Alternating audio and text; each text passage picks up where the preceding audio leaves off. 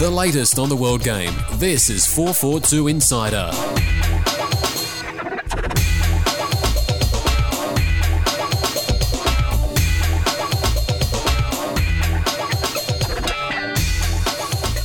Hello and welcome to the 442 Insider podcast, where we take you behind the scenes at Australia's top football publication. This week we've been putting in more hours than Harry Redknapp's bank manager on transfer deadline day, covering news on the Socceroos, Hyundai A League, and international football. I'm Paul Hansford, and this week I'm joined by a full complement of podders publisher Andy Jackson. Hello. Deputy editor Trevor Trehani. Hello. And uh, web guru Kevin Ayers, Ayres whatever that means.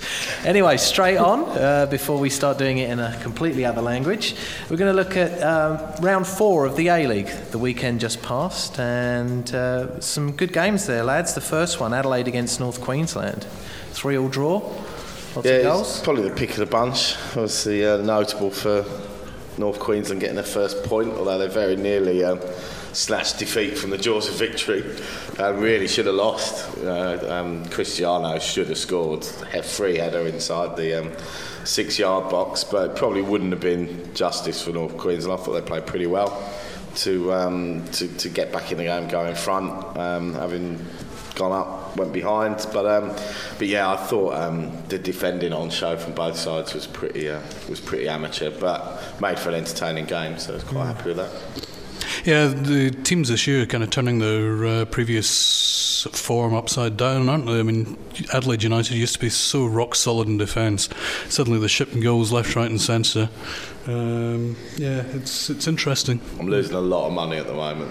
On, on the punting on the A League, it's yeah. very difficult. To my, my dream team's rubbish because I've got all the Adelaide defenders in there. Yeah, I went that route as well. Big, mm. big mistake. Absolutely. Yeah, I mean, you know, like Kev was saying, Adelaide sort of you know based all their play on their defence. I mean, they only conceded 19 goals in 21 rounds last season, and they're now conceding three at home to North Queensland Fury. I mean I don't think they're going to score, you know, masses of goals. So they need to tighten up at the back. They lost Sasa Ognenovski and they tried to replace him with Iain Fyfe. It's not going to work, is it? Mm. Um, so unless they find a way to, to sort that out. But I mean, Lisa Fury showed a bit of character like they did in the Sydney game round one they you know they haven't got the players that a lot of other teams have. So if, if they have that sort of bit of character, that might um, get them over the line. And Adelaide have got a few players missing as well, mm. um, which was something they didn't have last season, which is just as well because they played the maximum amount of games they could have done last season. Um, and I don't think they've got the squad squad depth or the squad really to, to handle that. I thought a special mention as well for Owusu's goal celebration which was part robot, part flash dance. it was wicked. It's sensational, wasn't it? Yeah, he just needed great. to pull his socks down and get the old leg warmer look, and he would have been all right. It, it was great. And Hoping he scores every week. Then moving on uh, to the next game was Perth Glory against Melbourne Victory. Uh, pretty good win for Perth there. Yeah, it's good to see them uh, finally really doing the whole gelling thing, as much talked about Perth Glory gel. Um, but yeah, they're, they're becoming a dominant force now, hopefully, and you know this is going to pay off this investment that they've been making in uh, the side this year. Um, and Melbourne victory is still looking a bit stale. Mm. They've, you know, everybody else has really lifted their games. Melbourne victory has gone for stability, and not necessarily the best thing this season, it would appear.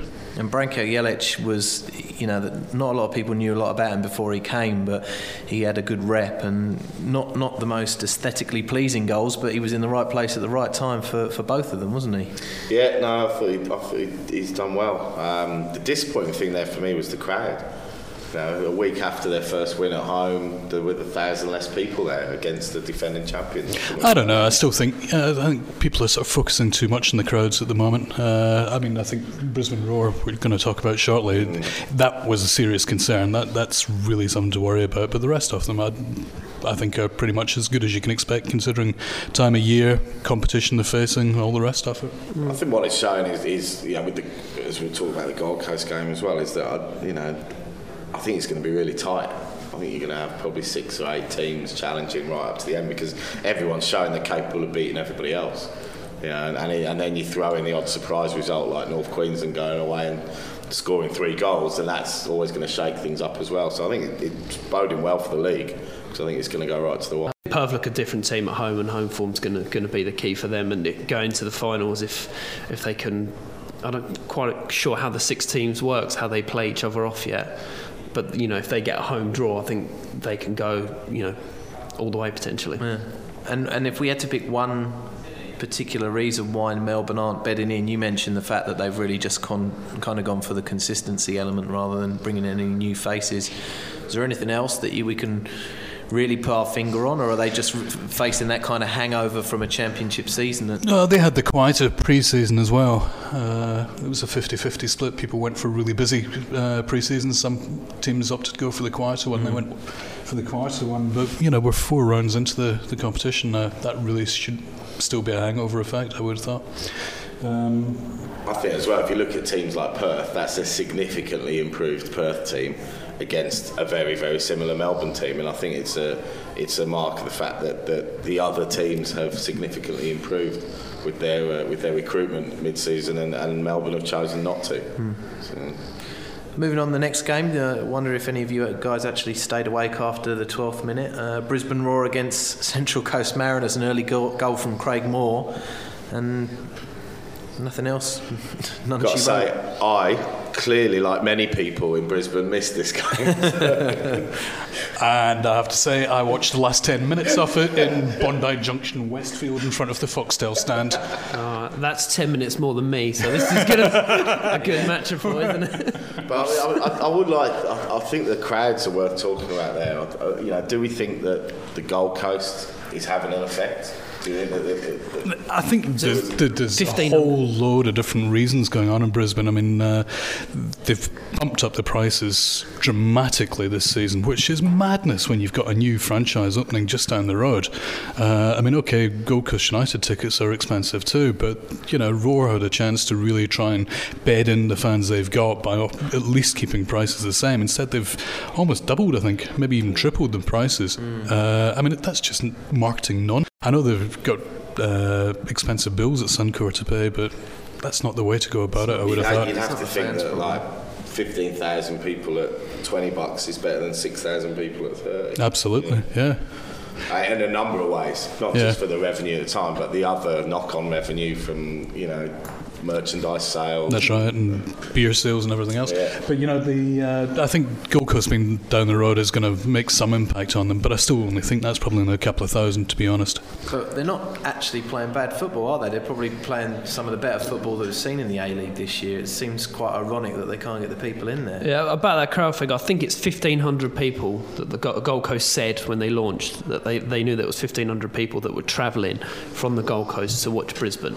So that you know that amount of people, and obviously not all of them would necessarily start supporting the Gold Coast, but that's why their figures, you know, might be down slightly. And you've also got the three o'clock kickoff, which has just yeah. proven to be a complete disaster at this time of year. I think you Ben. Buckley came out this week, didn't he, and said that they've, they've learned a lot from the scheduling. I think, I think the three o'clock kickoff time is silly when you've got amateur games still going on because that is the time when parents are taking the kids to games or playing themselves, and so I think yeah, it's the, it was the worst possible time for three o'clock kickoffs was the yeah. first three I mean, or four it, rounds. It's, it's pretty much a British tradition, the three o'clock kickoff anyway, and that doesn't necessarily something that exports very well, and it's not something Australia's used to. It doesn't look like it wants it or needs it. Mm.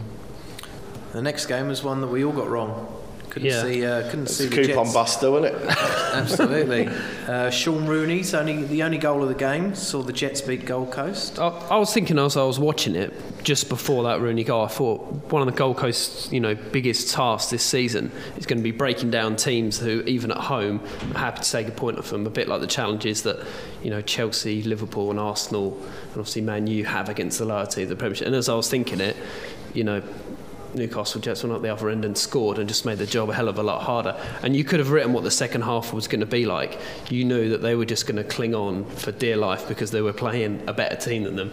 And, you know, goal to possession and they just couldn't find a way through. But I wouldn't read too much into that result. I mean, it's a good one for, for the Jets, but I think the Gold Coast still showed that they've got enough quality on, on different days when Smeltz and Porter are more in the mood. Mm. You know, I thought it was the opposite. To be honest, I thought Gold Coast were made to look incredibly average.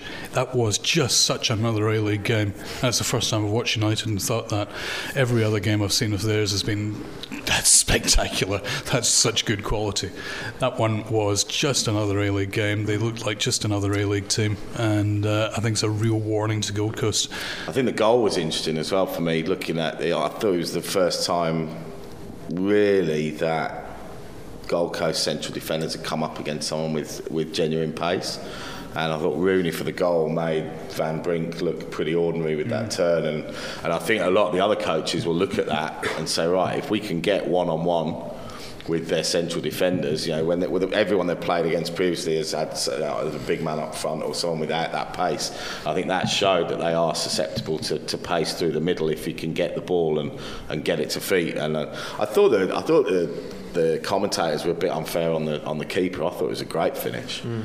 you know. And having played keeper myself, if someone hits the ball that well with that much pace, that high up, it's very difficult to get your hand up there. So. You, you, mentioned Van der Brink, and he looks really good in the earlier rounds, and he got turned inside out by a number of different players, and you know that that might be a bit of a concern. Uh, it's not so much this result; it's how the Gold Coast react. If you know they take on Sydney this round, if they're back to what we saw from the first three rounds, then you know they'll soon forget about this result. I think that's the other thing as well with this at the moment with results like this one in Perth Glory. It's people not knowing what to make of these new look teams and the new teams themselves, and finding out what the weaknesses are. And there's a lot of sort of early boxing match probing hits going in. You know, just trying to work out exactly where we can hit these guys. And yeah. Jets found it. And the mm. teams playing now have got four or five. Yeah, to do the homework. Video reels now to, to try and work out where players' strengths and weaknesses are. Um, and the last game of the round was Sydney FC against Wellington Phoenix. It, uh, all seemed to happen at the end. Hoping you guys, if you watched the last ten minutes, if you watched any of it. But I was at, I was at the game, yeah. and for about seventy five minutes, the best thing about the game was that Carlsberg is on tap at the SFS this season, which I was very happy with because it meant that I didn't have to drink VB. But it was yeah, it was a bit of a cagey game for, for the first seventy five minutes. Sydney probably shading it, but know Wellington had their moments. Um, you know, Ifill and Greenacre will, you know, certainly ask questions of most defences, I think. But um, yeah, I mean, you know, you can't complain with, with Sydney's record. I mean, he's undefeated in 17 games. They're top of the league for the first time in a ridiculous amount of time. S- season one, apparently. Was, I didn't yeah. realise it was that long. Um, you know, and two good-headed goals. You know, Brendan Gan, when he came on, certainly um, injected a bit of life in it. And Aloisi, he um, got his first goal at home for a long time, if ever. Yeah, yeah. Is it yeah. the first I think goal? It might yeah. actually be, yeah. Yeah. Um, if, if, I was being generous to Sydney, I'd say that you know both the, the Wellington and the Adelaide wins at home is to get the result in the end. And I've watched Sydney in previous seasons, especially at home, and they're expected to win, and the crowd gets on their back, and they get frustrated on the pitch, and they start, you know, they get sloppy balls, and they're shooting from distance. But mm. they seem to have a more patient approach. And as I was watching that game, even going into the last 15, I still fancied Sydney to grab a goal. And they're not going to, you know, that's not going to pan out for them every week. But if we're talking about a more sort of European feel to how they're playing with, you know, this new coach that's come in, you know, they didn't panic. They had seemed to have a bit of self belief, and if they keep getting results, I think they'll keep believing that you know they can break down teams at home. I think, I think as well that in the two home games, it's been the substitutions that have changed the game. That, that he's gone to the bench at those periods when it's right, what we're doing isn't working, we need to change it slightly. And, and there's hmm. two things. One, I think he's doing it at the right time and he's been proven right, but he's also got that quality on the bench that can come on and change a game with Bridge in the first game, Gan in the second game, and I think he's I think he's showing himself as a coach to, to, to have the patience, but also to spot what the game needs to, to change. Great. That's great stuff, lads. That was uh, week four in review. Time for a break now, but make sure you stay with us as up next we're going to look forward to the Socceroos versus Korea and look at all the news of the week from our website. Speak to you then. Score a trip to the Hyundai A League Grand Final with QBE Quiz Striker. It's the football quiz for the football know it all. QBE has launched an online football knowledge quiz that will run over the next five months. Complete all five monthly quizzes to the best of your ability, and you'll go into the draw to win the major prize a trip to the Hyundai A League Grand Final. The winner and a guest will stay in a four star hotel in the city of the Grand Final with daily buffet breakfast for two before you take your seats at the big game. This prize includes return flights to a maximum of $2,000 if you live outside the state of the Grand Final. Each month, you'll also have the chance to win some great prizes, including Hyundai A League tickets, Greater Union movie gift cards, and QBE insurance vouchers. Visit www.qbequizstriker.com.au or click on the ads on the 442 website website. The Socceroos have done their bit, now it's time to do yours. Enjoy the ultimate 2010 FIFA World Cup experience with the Green and Gold Army on tour in South Africa. Known for their passion and pride in supporting the Socceroos around the globe, the Green and Gold Army's authorised travel packages will take you to the heart of Australia's support in South Africa. The Green and Gold Army's packages include tickets to all three Australian group stage games, tickets to four additional World Cup group stage games, all transfers to and from games, and safe, secure accommodation in Johannesburg, just a goal kick down the road from the Socceroos base. Head to www.ggarmyontour.com or call 1300 300 756 for more information on Australian football's once in a lifetime experience. But you'd better be quick as numbers are strictly limited and places are going fast. The latest on the world game. This is 442 Insider.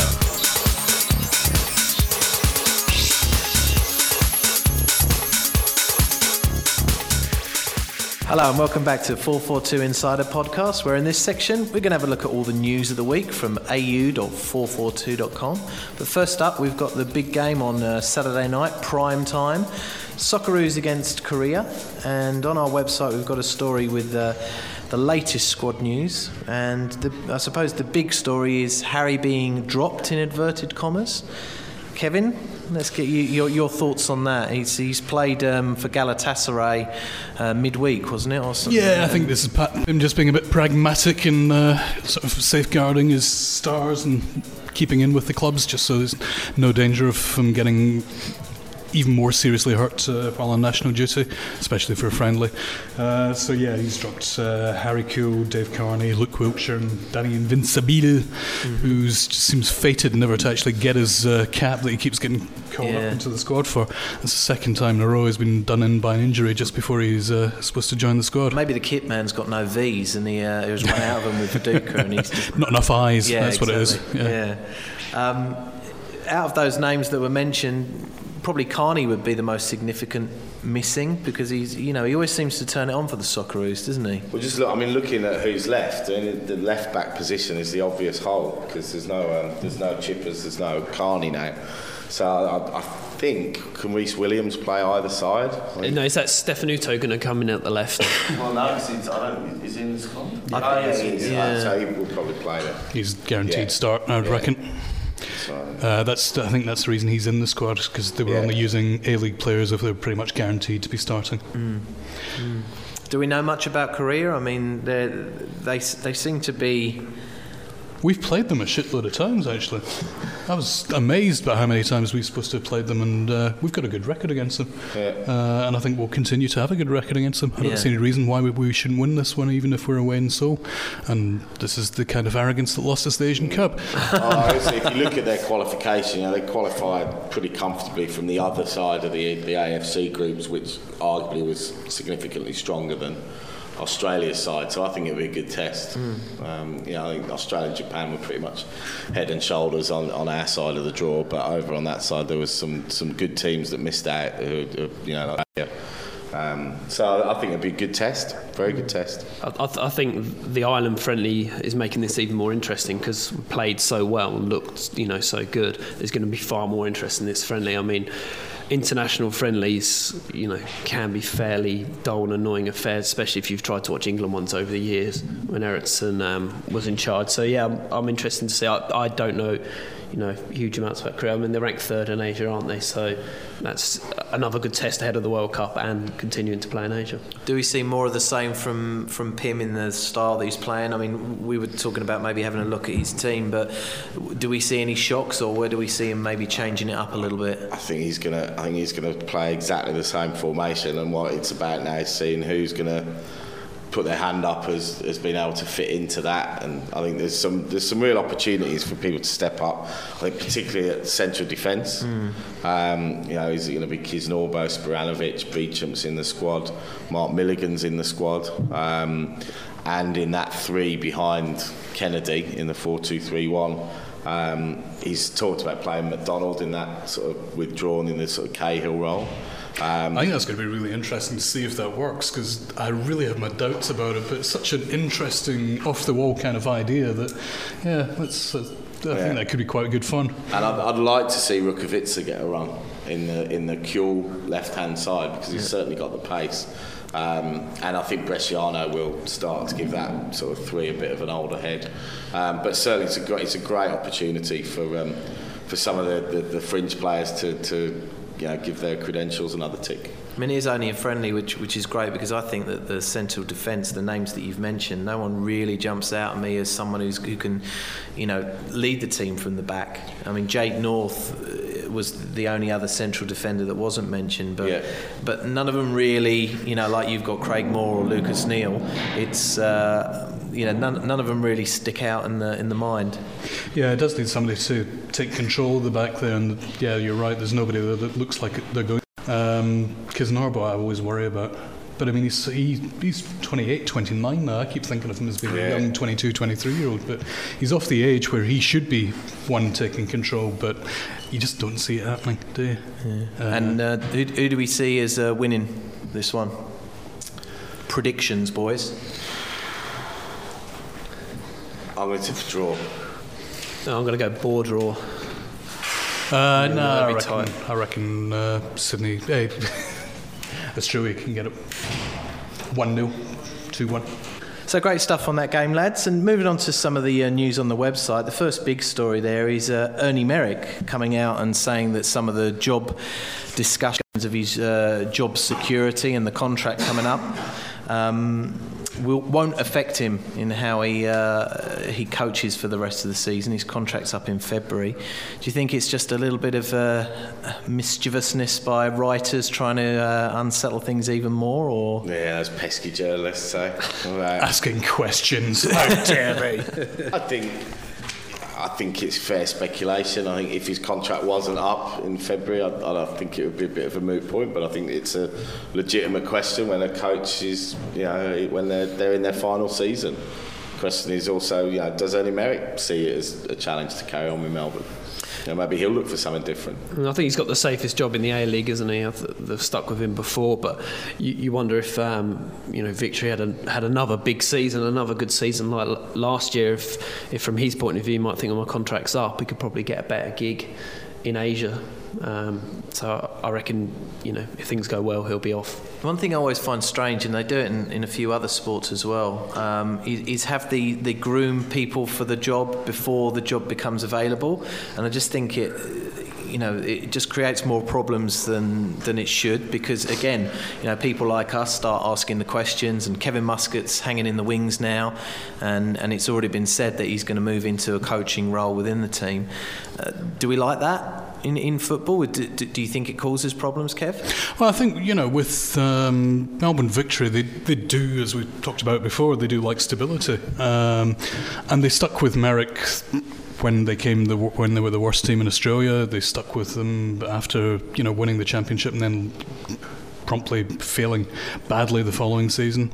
Um, so you know, they stick with them through thick and thin. I don't see that changing at all. Uh, and as such, if they can then line up a successor for him with a planned progression, uh, then it's certainly in keeping with what they're trying to do at Victory. So I can understand them doing it. Whether it's a good thing or not, well, I don't see any bad signs to it. Uh, but, you know, change is going to come. They've already said that change is going to come. Uh, so that if things do feel as if they're getting stale, they can implement that change. Uh, and it's no huge surprise. The players know where they stand, coaches know where they stand. It's, it's a good idea in principle, and I think they're the best team to exploit it. I think that replacement thing works if it's uh, you know a player retiring or it's a young manager coming through. But I think that we had problems at West Ham once when we had Billy Bonds in charge and Harry Redknapp was coming through and the players had more respect for Harry, and you could kind of tell it was going that way. And in the end, sort of Billy Bonds kind of got sacked, and Harry come through. It's because they were at a similar age and at a similar level. That doesn't kind of work. But Kevin Muscat's, you know, going into management, so grooming him from from that point of view is fine, I think. Yeah. Moving on, the, another story coming out of the UK was um, a, a, possible move uh, for Scott McDonald, moving from Celtic to the Premier League and, and to Wigan. It didn't take place before the transfer deadline shut, the door slammed shut. But um, I'm not sure how much chance there ever was of it actually happening. To be honest, Willie McKay was the agent actually involved trying to broker the deal, who's not McDonald's agent. Right. Uh, this was a guy just trying to match make. Uh, player and club and yeah. earn a quid out of it, as Willie McKay likes to do. Um, whether there would be any benefit at all for McDonald to move to a club that's really going to struggle to stay in the, the Premier League this year is debatable, to be honest. The only reason that Celtic might be interested in it is because Scottish Premier League clubs have got no money, yeah. uh, and there would have been a fee involved. It would have taken his wages off their bill. They've got a surplus of strikers at the moment, uh, but the overall cost to their campaign would have been too great, I think, and that's why there was never really any chance of it actually happening. Strikes me that McDonald needs a team that fits around how he plays, and, and why why leave Celtic, which which kind of helps him and plays to his strengths, and, and move somewhere where uh, possibly that wouldn't be the case. Yeah, I, mean, I, I guess if he's, if he is going to move to the Premier League and he wants to try his hand at the Premier League, then realistically he's not going to be moving to one of the top six or seven teams. So he is going to be a team in that sort of Wigan, Blackburn type mould that is going to look at him. Um, the question is, is that that's not going to give him Champions League football, which he gets a shot at pretty much every season at Celtic, um, whether they take advantage of it or not, like this season. Um, but he's still playing that. But the question is, is that is he playing at the highest level that he possibly can every week with Celtic? And, and it's probably not, you know. So I think that every footballer would want to try and go and try the hand at the Premier League for a number of reasons. One, obviously, financial. Um, although I think he's, he's pretty well paid at Celtic, Kevin. I think, yeah, he'll be one of the top earners, certainly. But I think also, if you look at the, the story we ran, his agent was warning that, uh, you know, this wasn't the time, this wasn't the play, of the team, but come January, we may be looking at a move. And I think rather than actually looking at a move, what that message was to Celtic was we want another new contract. Uh, yeah. And uh, we want to stay here and we want more money. I'm surprised he hasn't been linked with Villa because every Celtic player that was that had even watched the Celtic game when Martin O'Neill there was, was there is normally linked with Villa at some stage. Yeah. He was post Martin O'Neill era, of course. Though. Yeah. And Trev, do you see, do, would you see someone like McDonald making an impact in, in the Premier League? I kind of see him as a bit of a Kevin Phillips type person that, you know, he, he, he might be just a little bit above, you know, he's his wage packet or however mm. you hmm. want to say, he would be a good uh, you know first division player or Scottish. Obviously, what he's doing in Scotland, but maybe Premier League, he, he might sort of fall back into the pack. Yeah, i would be fascinated to see him go to the Premier. I'd want the move to happen just so we can kind of test, you know, you know what he's capable of doing and what the standard might be at Celtic compared. But I think the most interesting point is that he's got Champions League football at. You know, he played against Man U and scored a cracking goal against Man U last season, and that's what a lot of players want to do. Nothing would appeal to me about going to play for Wigan.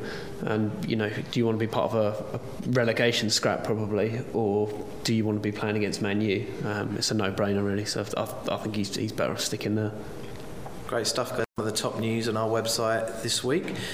That's all we've got time for in this section, but join us after the breakers. We'll be playing a little bit of a most significant. Score a trip to the Hyundai A League Grand Final with QBE Quiz Striker. It's the football quiz for the football know it all. QBE has launched an online football knowledge quiz that will run over the next five months. Complete all five monthly quizzes to the best of your ability, and you'll go into the draw to win the major prize a trip to the Hyundai A League Grand Final. The winner and a guest will stay in a four star hotel in the city of the Grand Final with daily buffet breakfast for two before you take your seats at the big game. This prize includes return flights to a maximum of $2,000 if you live outside the state of the grand final. Each month, you'll also have the chance to win some great prizes, including Hyundai A League tickets, Greater Union movie gift cards, and QBE insurance vouchers. Visit www.qbequizstriker.com.au or click on the ads on the 442 website. The Socceroos have done their bit, now it's time to do yours. Enjoy the ultimate 2010 FIFA World Cup experience with the Green and Gold Army on tour in South Africa. Known for their passion and pride in supporting the Socceroos around the globe, the Green and Gold Army's authorised travel packages will take you to the heart of Australia's support in South Africa.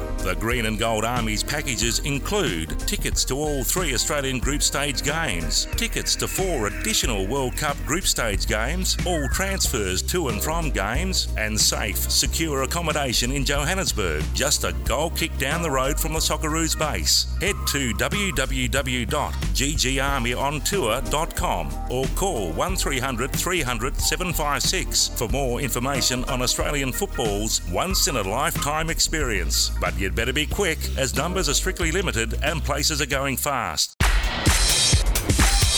Back to 442 Insider.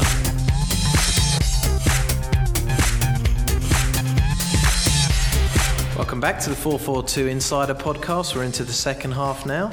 And uh, at the mention of uh, one of our regular podcast listeners, Mr. Damien Hall, Hall of Shame as he's uh, known, asked if we could do a bit of uh, most significant on this podcast. So big shout out to him. Keep on Really? downloading. Yeah. You, d- you Have know you made that bloke person up? No, no, no. He's a real person. There's actually someone that listens and Yeah, gets in touch. And got in touch? Yeah, Well, absolutely. emailed. Well, he didn't get in touch. He was at my son's birthday party on the weekend. Oh, okay. So he's he he's a knows friend. me. Yeah, he's a bit of a stalker. I think he's so our audience is still restricted to family and family and friends. friends. Yeah, but No, I, you my family doesn't listen to this.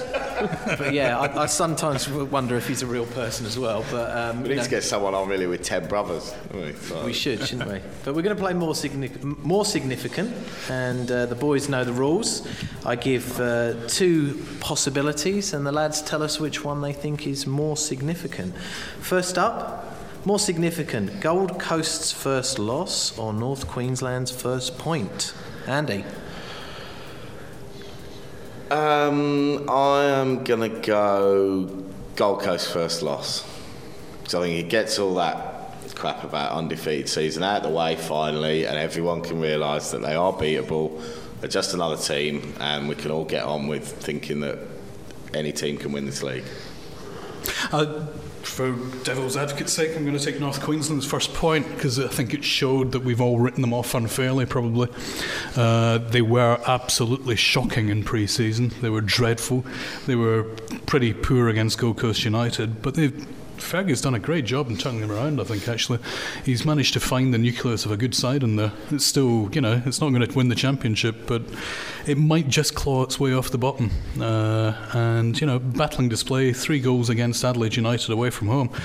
Not many other teams have actually done that in the A-League. I- I'm going to go North Queensland as well. I think you know to, to go to to Adelaide and you know score three goals and right, it's disappointing not to get the win, but you know that's a team that played Asian Champions League final last season. You know that'd be a, a, a real boost, and people were writing them off too early. You know certain media outlet on their Tuesday night program was you know calling for the FFA to go in and help. North Queensland Fury out. What three games into the season? You know, it's ridiculous. Give them time to gel. You know, they haven't got the Gold Coast players. You know, and I really hope they pick up some results just to shut some people up. Really. Thanks for that. Kevin, more significant. The extra teams and what they bring, or the disappointing crowds? Oh, the extra teams without a doubt. It's made such an, added such an extra dimension to the, the A League. Last season, I was virtually slashing my wrists in October. I was so bored with the A League. Seven teams that I'd seen over and over again playing each other out, plus Wellington Phoenix, and it was just diabolical. I hated it. And then this year, I've never been so excited about a football season since well beyond 2000, before 2000. Gold Coast United, I really wanted to see play North Queensland Fury. I wanted to not see go down in flames. Uh, and yeah, it's just added such a huge element to it. I'm so excited and enjoying it so much more this season than I have done for a long time. Trev? Yeah, I mean, I'd agree with that. I was genuinely excited about you know the A League and seeing the new teams and watching more A League football than you know ever before. And then we've got you know more new teams to come in, so we get you know more excitement again. And a lot said about the crowds. I mean, the two most common things here is disappointing crowds and stop playing the long ball game. It gets a little bit tiresome after a while. Um, let's look at the positives and the two teams that have come in. Andy? Um, I'll, I'll go the other way. I'll say disappointing crowds because for the for the two new teams coming in, higher standard of football. I think it's a concern that more people aren't turning up. Yeah, and I think it, it is a concern. Um, But I mean, you've got three o'clock kickoffs. You've got yeah, no, competing codes. But let's hope that in a month's time that that the, I, I just don't see this this wave of people that are going to come running to every ground in, in two or three weeks' time. I hope I'm wrong, but, but I am concerned about it. So I'd, I'd say that that's more significant. With everything else that's on offer, better products, new teams, I'm disappointed. so where do you think all the other crowds that were there last year have gone? I don't know. I think there is uh, the other codes. Mm. Maybe they were, maybe they were in the same boat as you were with what they saw last Absolutely, season. yeah. And it's going to take longer than one season to get them back. Yeah, yeah, yeah. Uh, well, I think it's certainly going to take longer than the first round of games Yeah. to get them back. I think we're, we're panicking too early. If we're still at this level of crowds, round 13, round 14, then we put our panic hats on and start running around like headless chooks. I'll have to find out where my panic hat is, actually. That's a good point. um, moving on. Trevor, Melbourne without Carlos Hernandez or Gold Coast without Jason Culina this week? Mm, that's an interesting one, isn't it? Thank the- Yeah, nice work. Um, it's better than the other ones, but uh, I'm going to say Hernandez. Actually, I, I know Gold Coast based you know a lot around Culina, but I'd still be worried about Smeltz and Port even without Culina linking up. And um, you know Melbourne need to need to get some results, and um, you know Hernandez is so important to, to linking up to you know Allsopp and, and Thompson up front. So yeah, Carlos. Andy? Uh, yeah, I think I'd agree with that. Um, I think Gold Coast have got Robson coming back. Is that right? Yeah, that's this right. week, Yeah. so I think he'll slot into that role.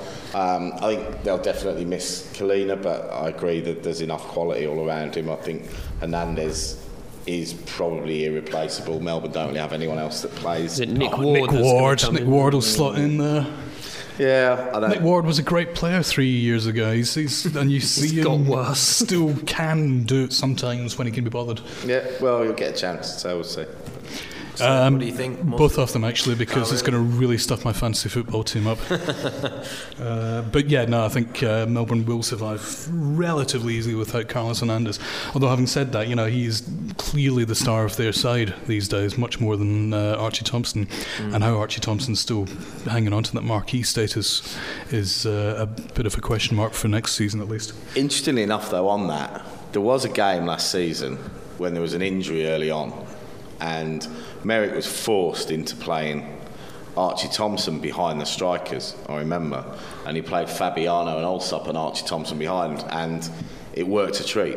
Yeah. So if I was him, I'd be tempted to give him a, give him a try in that role Yeah, yeah, and I play mean- Fabiano up front because I, I was surprised, but he, it, it really did work, and I think he, he does look for those balls, gets it down, and the little one twos on the edge of the box. And he just runs and runs and runs all day, Archie. It's amazing. Yeah. And he never complains. That, Yeah. He forget actually was it against, but it was an enforced substitution in the in the first half, and it just worked an absolute treat for him. Well, maybe our one listener, Damien Hall, can uh, get in touch with us and let us know what that was. email us, Damien. Andy, more significant, David Carney finding a team or Lucas Neill still not with one? Ah, it's got to be Lucas Neill, still not with one. He's Socceroos captain in a World Cup year, and he's not playing football. you know, he's unemployed. It's ridiculous. So that uh, you know, you know, part of me can see what what game he's played this week in that they've let the transfer window play out. Clubs will have been either successful or unsuccessful in the players they were looking to bring in, and people are now more desperate. And he, in a market that's now closed, he's a free agent, so can sign. So I can see why he was doing it, letting the letting the transfer window play out. But he needs to find a club this week. You know, he needs to be playing next weekend in the Premier League. You know, after this international break. Kevin? It's a gamble, though, what you know you're saying Lucas is doing, and yeah, I see the point as well with doing that. But by the same token, squads will be finalised now. You know, there's a lot of teams there that will say, right, this is what we've got, this is what we need. That's uh, we don't need a right back, and it's also a double-edged sword when it comes to negotiations because yeah, okay, clubs might need a right back. They discover. Uh, but by the same token, they know that Lucas Neill needs a club. Yeah. and he needs to get playing quickly for the, the World Cup. Um, but having said that, I still say that Carney funding uh, his Dutch side is much more important. I think Lucas will find a team. He'll find it in the next month. Probably, uh, and he'll be hunky dory, and it won't affect his World Cup prospects. Carney staying with Sheffield United would have been an absolute disaster for him. Uh, I mean, the week before he uh, moved to uh, Twente. Um, he was deliberately left out of the squad, and Kevin Blackwell went into a match against, I think it was Reading, one sub short rather than give Carney any chance of game time. I mean, that is just so petty and vindictive. It's unbelievable. And do we know what actually happened? Do we know the story behind it? Why yeah. it's so? Allegedly, David enjoyed a drink or two on the way back from a Socceroos match, sat next to a journalist on the plane, and mouthed off about how Kevin Blackwell was such an awful manager. Um, ah, so it goes back to that story. Yeah. Oh, okay. Um, I'm going to say Carney because um, I think he could be an important player in South Africa next year, um, and I think it's important that he has a big year. He's a good squad player to have. I think Chippers is probably going to uh, play left back for us in South Africa, but he's versatile, and you'll always get versatile players in, in World Cup squads. So, yeah, him him finding a team, and I think more than playing in that team and not just being on the fringes and you know having to find an, another loan move or you know not playing enough football to go to the World Cup.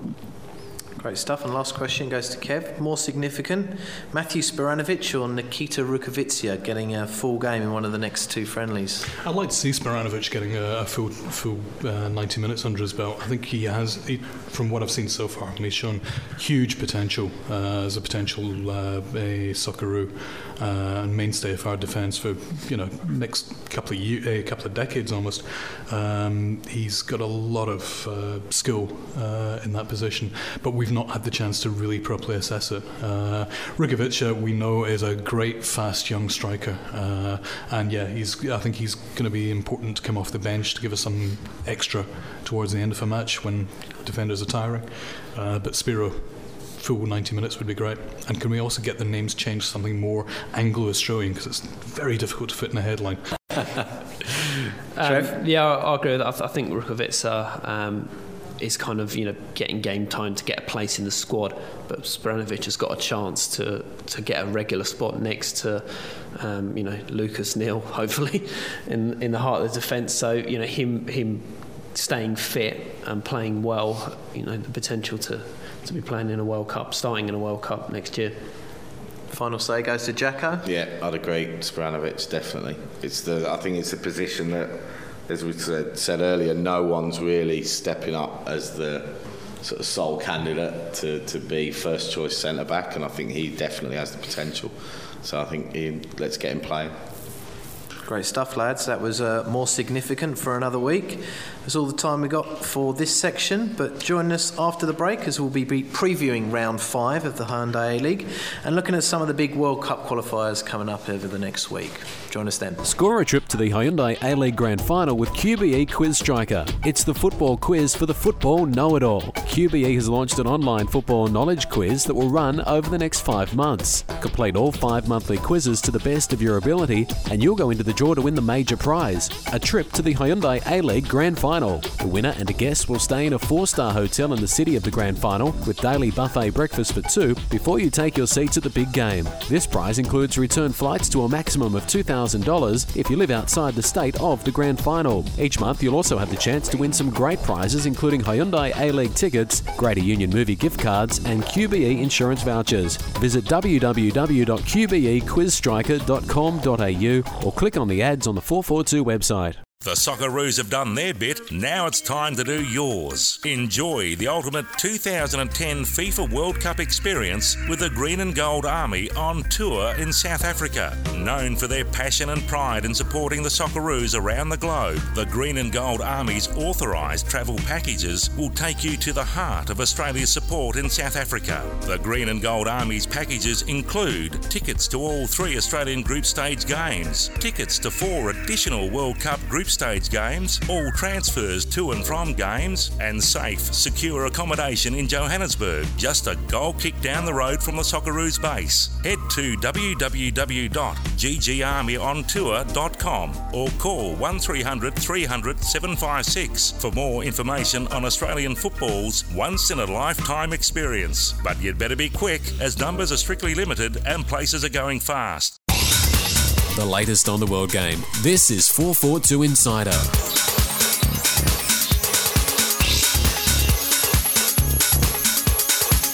Hi, and welcome back to the 442 Insider podcast. And we're into the last segment now. We've all had a rub down and ready and for the final part. I always get that look from Andy when I say that.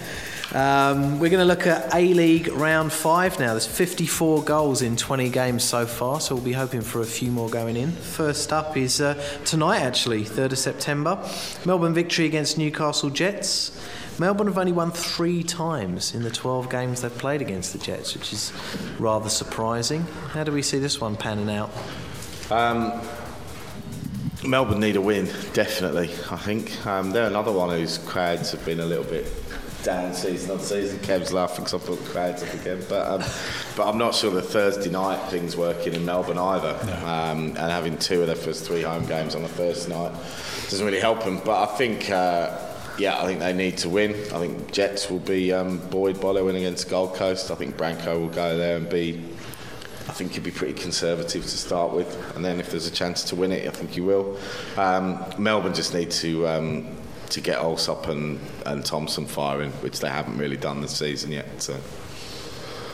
Um, I was really looking forward to this, but unfortunately, Kevin Muscat's not playing and Lubo is. Uh, so that would have been the showdown to really set the A League alight. I think there would have been a lot of old scores being settled there. But as it is, I think Branko is uh, trying to make a name for himself and establish himself and redeem himself after what happened at Sydney uh, and just prove that Sydney were idiots to let him go, which is what we all thought at the time anyway. Will Muscat be on the bench in his coaching capacity? Because as we've seen a few times at Telstra Dome, there's been a few bench player confrontations. so just because he's not on the pitch doesn't mean it won't happen. Absolutely, yeah. No, there could be plenty of fireworks there. I think there's lots to going to be there to enjoy.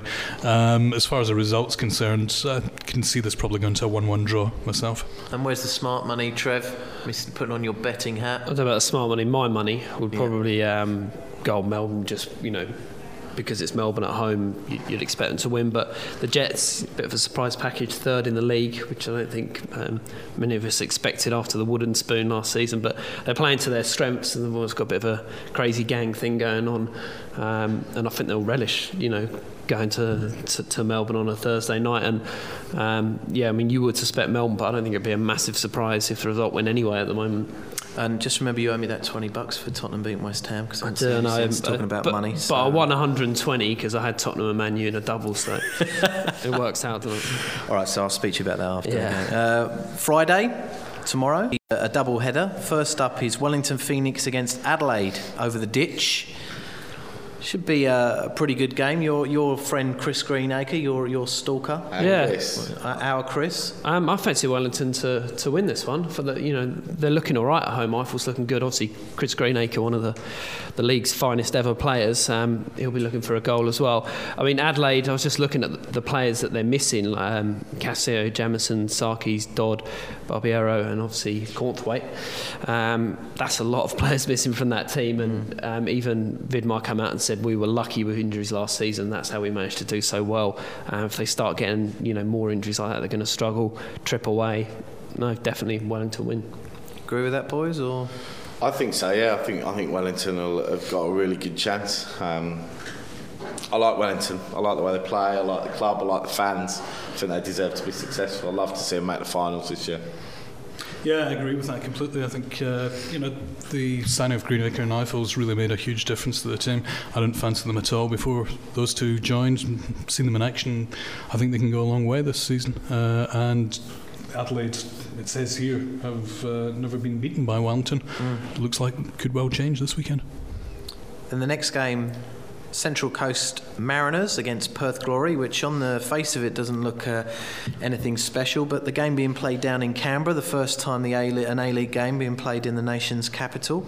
So from that point of view, on its own, should be a, a good spectacle, and uh, you know Perth playing well and Central Coast should be a, a decent matchup for the fans down there. It's uh, added significance as well, seeing as uh, Western Sydney bids now dropped out, or the leading Western Sydney bids dropped out of the race to be the 12th franchise, which puts Canberra in the the pretty much in the driving seat. Uh, so they'll be uh, very much keen to get a huge turnout uh, to see this match. Eamon Flanagan's email will be running hot at the moment. Absolutely. So get everyone there. Let's Capital punishment everywhere. Um, so yeah, it's it, hopefully it should be a good atmosphere there, uh, for which something locally is a nothing match. Uh, would hope to see 10, maybe 12,000 even turning out for that. Uh, as far as what's actually going to happen is concerned, it's going to be an interesting battle, but I suspect it's probably going to be a bit of a grinder. Uh, I think it'll be two sides trying to, to break each other down. Mariners will be trying to hold firm, Perth Glory will be trying to break them down, and I can see a midfield tussle that possibly sends us all to sleep.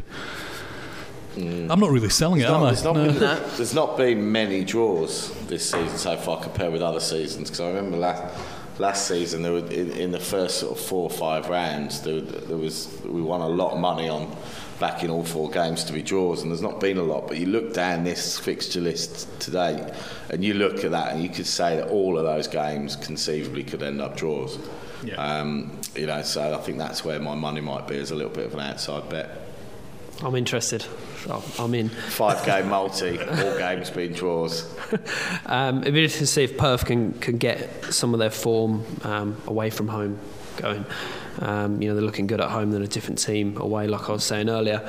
Um, I think this one will be a draw, 1 all. Great stuff. Moving on to, to Saturday.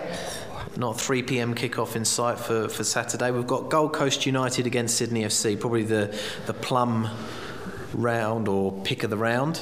Yeah, um, one v two. Like I say, it's a shame that Culina isn't playing because um, it would have been good to have seen both sides at full strength.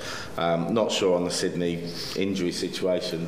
Kev, you've been Aloisi is uh, still in doubt, yeah. and um, yeah, there's another one that's definitely McFlynn. McFlynn's definitely out. Yeah.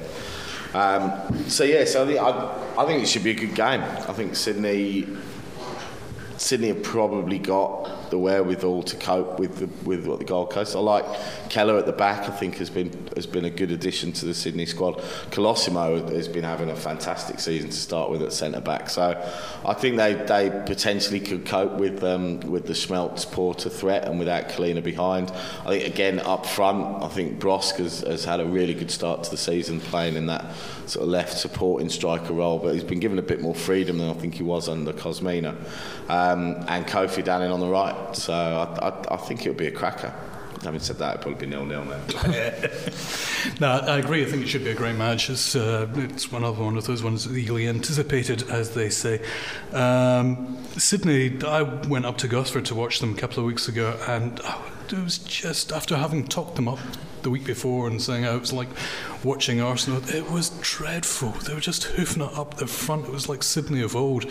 They redeemed themselves a bit last weekend, but you know the jury's still out for me with them. Uh, I'm still not convinced the the radical European velvet revolution has actually taken place.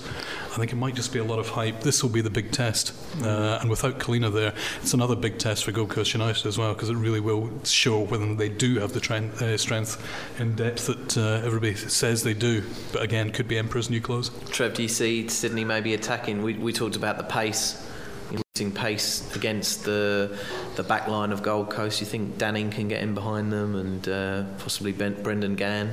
Yeah, I mean you they've, they've got the players to do that. They can do some damage. I don't think many teams are going to be going to the Gold Coast and, and trying to attack, but this is a really good chance for Sydney. Like I say, you know, Culina away. I think almost levels levels it out slightly. I think it would be an even closer game. I think with Culina, I'd be fancying the Gold Coast to win there. Um, I, I, think it'll be um, I think it'll be a score draw. So definitely draws, like you're saying, two all. I think that one.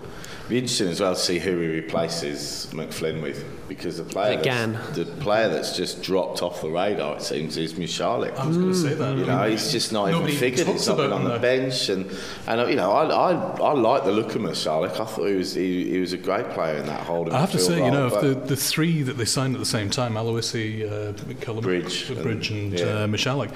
Michalek was one that I actually was the most impressed with, mm. and he's just gone off the radar completely. Uh, I don't know what, what the story is there at all. I don't know if there's an issue or whatever, but hopefully this will be his chance to get back in the team and get a game and show what he's capable of. Maybe we'll see Disco Stu. The last game on Saturday, 7 p.m. North Queensland Fury against Brisbane Roar, the uh, another Queensland derby. Mm-hmm. But um, can't be any worse than Brisbane's game last week. Do you, how do you see this one going, Trev? I think Fury are going to win their first game. I'm going to go on a limb and, and, say, you know, Brisbane have been, you know, playing all right and they, you know, they've looked good like they always do um, away from home. But I, I think um, Fury might be getting a bit of momentum, and Derby they'll be up for this, and I think they're going to edge it. I think these two are probably about to disagree with me, but that's what I'm going to go for. I have to say, it's probably unlikely, to be honest. I, I, I can see it ending in a draw more than anything else. Um, it depends. I mean, like I say, as I was saying before, Fergie's you know discovered the nucleus of a good side in there, but I think he's still been underplaying his, his young stars. He's got some real talent there, and Fred Agius and uh, Dave Williams, uh, and they've not been getting as much game time up to now that I'd hoped they would be. Uh, if they get a game, then yeah, I can see them possibly getting past Roar. But Roar are a very strong side. I mean, the crowd's been shocking, but the game, their their actual uh, abilities isn't they've got talent there. They yeah. can win. And Andy, the, probably the big news for uh, Brisbane is the loss of Matt McKay. He kind of flies under the radar in the sense of you know he's not the flashiest of players, but he's very significant to the way that that team plays. yeah, he? he does a lot of work, covers a lot of ground, breaks up a lot of play. I think we talked about you know, last week. I think it was with North Queensland, and I agree with Kevin. You know, they, they they've got some, they have got some quality going forward, but it relies on on Ian Ferguson playing an attacking lineup. And I think when they got joy against Adelaide was when he when he did throw the kitchen sink at it, and he had Agius, Dahl on, Fowler was still on, and then they start all of a sudden the, the game opened up for him, and, I, and I'd like to see him be really positive at home on on Saturday and go right, we're going to go out with three or four attacking players and we're going to try and win the game because they caused Adelaide a lot of trouble when when they did that, particularly Agius out wide. Um, so I, I, hope he sticks with that. I hope he doesn't go back to the sort of cautious style. We've got a point. Let's try and build that. I'd say let's just go for the win. You know, what have you got to lose? I, I think on that Matt McKay, uh, Matt McKay point, it's so much worse because they've got Massimo Murdocca out as well, and there was a lot of pressure on him to perform, and, and two players like that out um, could could be a problem. Well, look, guys, uh, hoping for a goal-tastic week of action in round five of the A League. Before we go, Trevor's got a few people to uh, thank from an, an, event that we held this weekend. This week. Yeah, we, we did the first of our um, our focus groups, getting some guys in telling us exactly what they think of us. Um, so um, you, you, walked out in tears in that one, didn't you? Yeah, yeah they didn't like my stuff apparently, but forget them. Um, but thank you to um, Matthew, Chris, Emil, Dan, Greg, Con, and Thomas. I love Cristiano Ronaldo, Kelly. Um, he did for um, for coming in and helping us out on that.